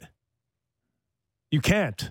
Xhekaj's got eight fights this year in 40 games. Like, I think you can't duck it, but I'm sure Gudas didn't want to fight him at all. Oh God, no. Well, Xhekaj's well, he's 6'2", 195, according But to he's the a- profile. He's a You want to play hard like Tough. that, though. Yeah, I know. You know, still at your 32, and uh, if if you are at that point where it is kind of iffy if you're gonna take my knees out or not, man, you want to go down that path. I, I wish there was more guys like Xhekaj in the league Xhekaj's a great. to be great in a position to just have to ha- to hold an accountability for your actions. Yeah. That's all. Love Max's point that he's a useful guy too. Like the, he plays with a power play for them. We're like free agent. I don't even know where did this guy come from. No, I think he was a free Costco. agent. Costco. he was Yeah, his agent's Dave Kirkland. packing boxes at Costco. That's pretty good. Um, Yeah, what a- someone what a life. texted and said Arber Xhekaj is the best thing to come out of Costco since what? Oh, Listen. it's 64 inch screen. Oh, you can At- get a at- bargoon. at- at- for 700 bucks. I actually think my last TV was from Costco. I now follow this Instagram account called Costco Finds, and they just are posting like all the great deals at Oh, I Costco. gotta- I gotta gotta get follow. on that. Shaq I- Guy's the Kirkland of hockey players. That's compliment. I listen. I'm full Kirkland dad now. All right. Kirkland wedges. Now, Oh, is not that there? bad. Um, are you guys okay if if Caufield turns around and says, uh, "Yeah, I'm making it eight and a half next year," and You know what, Kyper? Suzuki's You at seven point seven eight. You and all your people with setting this standard. Oh, he can't earn more than this guy can. Yes, he can. I'm not saying he can't. But it's a thing in hockey that oh well, Brad Marchand or sorry, you know Patrice But, makes uh, this. You can't more than him. Why You know, can't I? You got me wrong here. I'm not saying that you can't, and I'd be happy for him to do that. okay. I'm just telling you what the Montreal Canadiens and the angle of having this internal cap to keep things under control. And Just on top no of that, though, th- there there are egos involved here. Okay. There So's are. mine. is mine. I know, but you're not in that room and you're not sucking up money that could go somewhere else Yeah. if you don't hold a certain standard to make sure that you are worth the money that you paid for.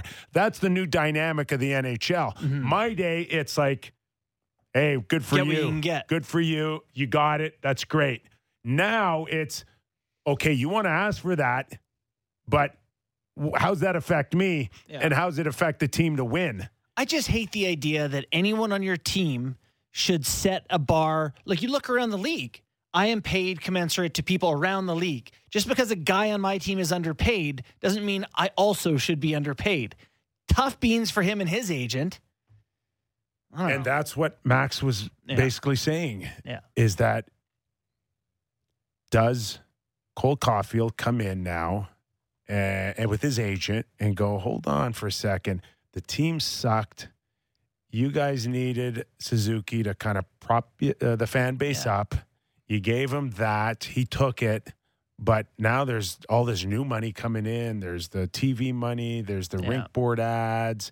There's the streaming, and the cap's going up to 100 million in the next five years. I'm not. I'm not dating my contract for a, for for uh, eight years at uh, eight million or seven and a half. all, all Caufield has done is score everywhere he's played. You know, if he scores 50 this year, no doubt in my mind, he scores 50 a couple more times over the, the next few years. Like he's, that's what he does. He's that guy. You are that guy, pal. You are that guy. the system stinks. Oh, yeah. The, the system of, the CBA stinks. yeah. for so many reasons. It it gets the players to play off each other. It gets the fans pissed off because there's no trades and nobody can move Yeah. and there's no. The owners are in the. Cayman Islands, The- just like listening to everyone claw at home over The- nickels. The, the system's cl- clogged. Yeah, it is. It's all jammed up. I think 27 teams within 3 million bucks of the cap or something, whatever the number was yesterday. No bueno. No bueno. Uh, Oilers beat the Lightning. What is that? Four in a row? Five in a row? Five in a row. The, the Oilers get Kane back, and all of a sudden they're a little feisty. They win a lot of games. Zach Hyman on pace for 40 goals, but we don't need to talk about that. Um, Hyman's like a top 20 See, offensive Maroon player in the bothers you?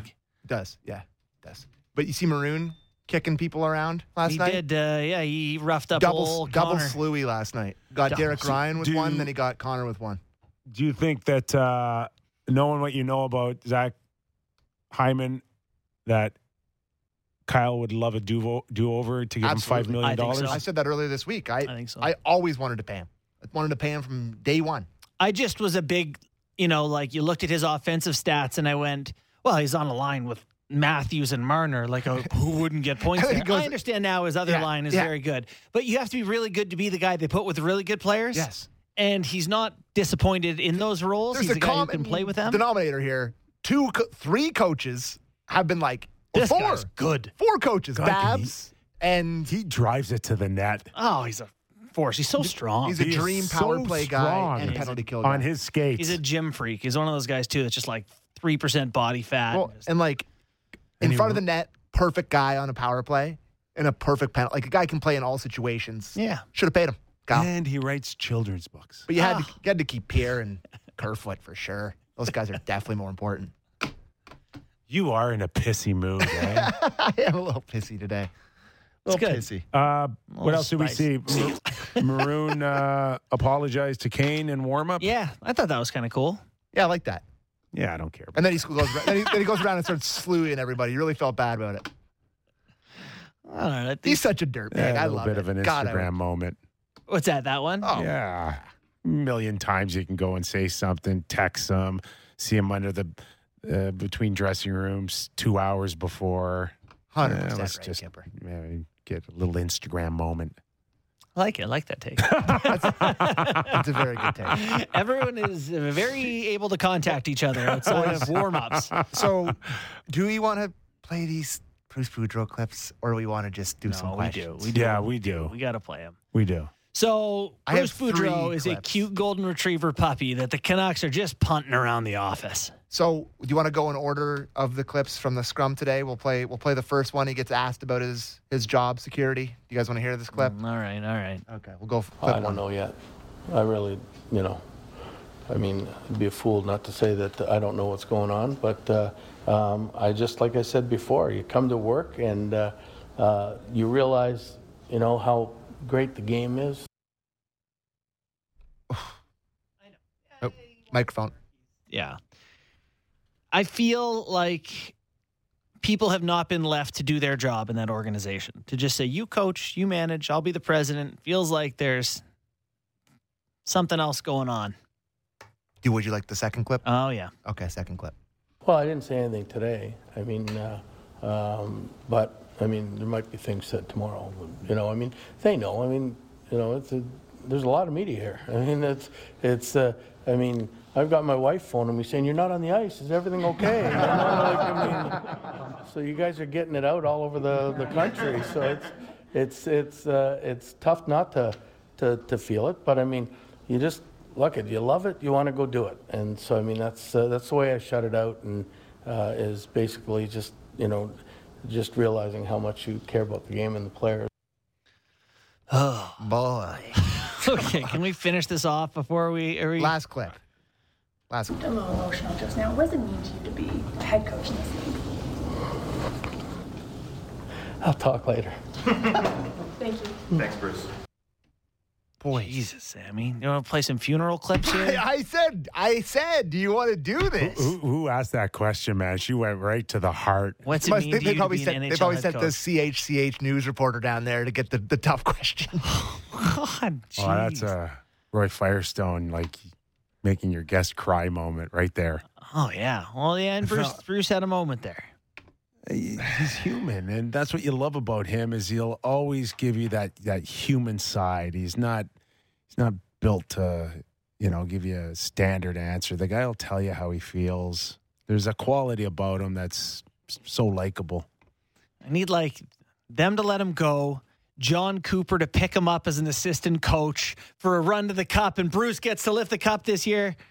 Some, That's not happening. No, okay. How about Toronto as an assistant coach, maybe? Well, wasn't that a thing once upon a time? It was. Yeah, he was available as an Just assistant. feel like you know you could. You, you, he says it, but you can feel like what his wife is going through right now. Oh, it's awful. Absolutely. It's You awful. know? Horrible. It's it. What And- they've done to Bruce is shameful. just it's just a lack of professional courtesy that's all we understand Well it's said. a we, we understand it's a, a tough business right Yes. anything is when you're dealing with the top of anything broadcasting here nhl nfl major league baseball uh, google like we get it we get it it's tough Yeah. but like, be a pro about it. Yeah. This- the way they're treating him is not professional courtesy. Yeah. And Rick Tocchet is coming in. I was like, what are they going to trying to get Bruce to quit so they don't have to pay him? Like, is don't that why they're making it so uncomfortable and weird? Come on. Please tell me that's not true. Uh, I mean, At this point, a, a- a sane, sorry, a lot of people would quit in this circumstance and say, F you. You know, you're bringing someone in, you're interviewing people while I have the job, then I'm out of here. But then you don't get paid, right? So, Did you hear uh, Doug MacLean make a comment about uh, a window that Rick Tocchet needed to tell TNT? I, that, you know what? I'm glad you brought that up. That Hey. caught my ear. He's like, everyone knows talking And I- needs 30 and- days and- to tell TNT. And I was like, that's oh, the, I that's, didn't. That's the second time I heard that there was something to do with his commitment to TNT that may have held this thing back. really? Yeah. Wow.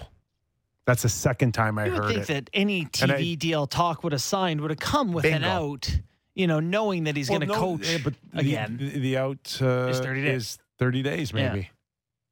Right? Have they called you yet to fill a spot or what? You waiting on TNT? You're- I'm comfortable right here. send send your resume. No. Well, talk still in the seat. chance. Send a paper resume. I don't, and I, I, I wouldn't have gone on air if I was him. If I knew that they were going to do that to me, and uh, I wonder again if that's contractual know, though.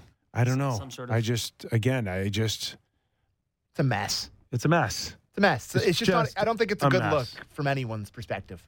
I think it's just a bad look all around. That can we get some fun questions? now? Yeah, all right. After listening to one of the most beloved coaches cry about getting fun. Anyways, Yes. the Canucks have now made a coach cry. Has that happened before in the? Anyways, No, we've made people cry on this show, but Wow, ah, I cry myself to sleep every night. Okay. This is interesting. This is from SJ in North York, who's a great texter, texts us all the time with stuff. Said, given the Leafs' current plethora of depth of D, which we can quibble Quibble. on, would you be okay with including Sandin or Liljegren in a package for the right player? I've actually I saw a version of this today. Someone said here's what I saw was a you know would you include Timothy Liljegren plus for Bo Horvat? And I was thinking to myself this morning, I'm not sure I would trade Timothy Liljegren for Bo Horvat I don't think I would. because Bo Horvat's contract's up this year. Liljegren's cheap. He's Same Not the- Sandin, I it's- might, but it's but- not. It it really doesn't have anything to do with the players. Bo Horvat. It has everything to do with what's the blue line going to look like without Liljegren. Right. And the answer is I can't do that. he's a right shot D, and otherwise it's Brodie and Holl. Now, and Brodie's been injured. Do injury you want to talk about moving Sandin or Liljegren for Jakob Chychrun? That's a conversation. Would Sandin and in would- particular is I a was left gonna shot. I was going to say, would you guys, if you had to make the choice, like we've talked about with them choosing Liljegren over Durzi, if you had to choose between those two to deal, is it Sandin that you're choosing? It's pretty crazy to say this. I am now Team Yeah. Liljegren. So Yeah. yeah, I would, I would choose would be. Sandin if one of them I, had to I'll, go. I'll, I'll It's a keep clean the, sweep. I'll keep I'll keep the right-handed shot, and I'll replace uh, Sandine with a package that would get me Jakob Chychrun at six four point six for two more years. To me, that's a remarkable thing that all three of us completely agree. you know, at it, the that- start of last year, I was not talking like that. Agree. Its development's been huge. So Yeah. there you go. Um, Good question. let me see here. Uh, this is from Skywalker Vader. I guess he likes Star Wars on YouTube. What team has the best chance to beat the Boston Bruins in the playoffs? Is it the Carolina Hurricanes? Question mark. No. I, Who is it? I have a team like the Capitals. Well, Tampa Bay obviously is beating a few good teams. I don't know. I, I just feel like the Bruins are experienced. They're they're able to handle the size, whatever. I feel like you need so you, it's not going to be some quick young. It's not going to be the Devils to me. So someone who's been there, someone who's bigger and heavy. Tampa's big back end. Capitals, the Leafs. I don't know. Let's do the Leafs in for fun. I, I would say the Leafs. I, I like Carolina. Do you? Yeah, I like the blue line. With Freddie and net? Well, that's the yeah. I mean, but you're also saying with Matt Murray in that. With Yeah. I mean, listen, I think that's probably, Samsonov in that. probably a wash, to be honest. Like, I don't think Freddie Andersen's necessarily going to be any better I than just either of those they, guys. they're, they're big to me. Boston. Carolina. Carolina. Yeah. Yeah. They're big. Rod Brind'Amour style. You know, they play a little bit physical. For Yeah. me, the depth that, that Carolina has, they're one of the few teams that can go toe to toe in terms of depth. You go down their lineup and you get to Necas and Aho, then it's Jarvis and Martinook is a guy who's got 10 goals this year. And, you know, there's, there are a lot of guys who score down the lineup. Jordan Staal, Just to follow up on uh, Carolina, um, Max Pacioretty comes back Oh, oh, and horrible. blows out Horrible. the same Achilles tendon. Was That- that, it? that I he- actually didn't hear what the actual. That's the that's the impression that I had. He's played five games for them and has three goals. And he just, well, you saw there's non-contact, Non-contact He injury. grabs at his leg. That's horrible.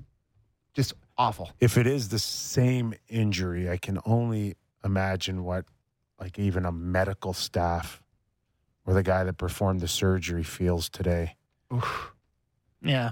Like, Should you- we have let him go? Well, no. I mean, well, of course you let him go and you gave him the clearance, and you're saying I've rebuilt this, and you rehabbed on it, and you're you're going to be fine, and then he's not fine. yeah. I just I, I would think it'd be just a sickening feeling. Well, so he comes back on January 5th. He plays three games. He scores twice against Columbus, scores once against New Jersey. Then he plays three minutes against Columbus. He, I think he had a different injury. Comes back seven days later, one week later against the Wild, and leaves and blows out an Achilles again. So really sad. And for Carolina, one of those things that's like, that was supposed to put them over the top. That one extra guy, that one extra offensive punch in the big games, devastating for them. And I understand for the player too, obviously. Um, they, they had him. They had him. Uh, like his his cap hits a seven, correct? Yeah. But what were they? Uh, So What- if they're what was it- what- LTIR, can they what was spend their that actual, money now? What was their actual uh, salary on him? What were they actually paying him? Because Vegas picked up uh, a chunk of it, didn't they? No, I don't think they did. Oh, it was all their money? Yeah, they didn't trade Oh, anything be- for because him. he only they had gave him uh, to him for free. he only had the the last year here. That's why. Yeah. it wasn't that big of a deal. Yeah. So his real ba- his salary is five point two five. His Yeah. cap hit is seven. So, um, I want to get into uh, maybe before we get one more, just NHL All Star. Oh yeah, we should right? talk about this. Yeah, let's just talk about that Yeah, because I had I had talked about a month ago when we heard that as many as twelve guys would be voted in, that we're going to have some really fun names and we're going to question who got voted in, and none of it happened. Like every guy. Well, to Sammy's point, it was all pretty quiet and indiscreet. Don't worry about it. We'll tell you who got in. Can I be honest? There was no vote. Sammy is the tinfoil hatting this one hard. How There's- could there have been? There's any- no. There's zero vote. I, I- do you have them in front of you? The All Stars. I'm just trying to find it here. I'm just trying to pick it up. Yeah. Like every guy, it- it's as if the league picked everybody. The guys who got in are the most deserving players in the league. The Atlantic, it's Matthews and Pastrnak and Vasilevskiy. It's Panarin and Fox and Sorokin. It's Draisaitl and Horvat and Skinner. It's Rantanen and MacKinnon and Hellebuyck. There are no surprises. Yes, I'm sure all the people voted in the exact perfect guys on merit. Yeah, like no vote. There's no vote. I disagree with you both. What? No conspiracy. These are the best players. The people who know who the best players are, they voted for. yeah, yeah, yeah. That's, Yeah, that's, that's how things funny. work. Yeah, that's funny. You think the know how league- dumb these people are? Some of them. Yeah, but they're On the weird outliers. the dumb- Twitter. They're One of my you favorite- Know, you know the way they act. They got the- the- the- what did all the people that voted for John Scott die during the No, pandemic? There was no organized campaign that I saw online for anyone. One of my favorite lines is think how dumb the average person person is. Half the people are stupider than that. So- Which I love. I, there's something rigged with the this. most controversy is the players that they originally named to begin with, like Seth Jones. Yeah. No, I, it's, it's it's rigged. Meanwhile, we, That's fine. I'm good. I'm I'm good with this. Yeah. It's- the you- good what players you're get to saying go. is now uh, w- many learned from the John Scott experience, no. and now we're taking I'm saying there was the no voting coordinated campaign. seriously. Everyone voted for their own random fool. Everyone's like, "Oh, push for Pontus." He got Their own 11 votes. random fool. Why not? You Wait, know? They didn't even do an update on the vote. No, there wasn't one update. I never saw one thing between the time they announced it until t- yesterday. And, then say they, if- and then they put it out like at ten thirty at and they night were like, or "Yeah, something. MacKinnon's in."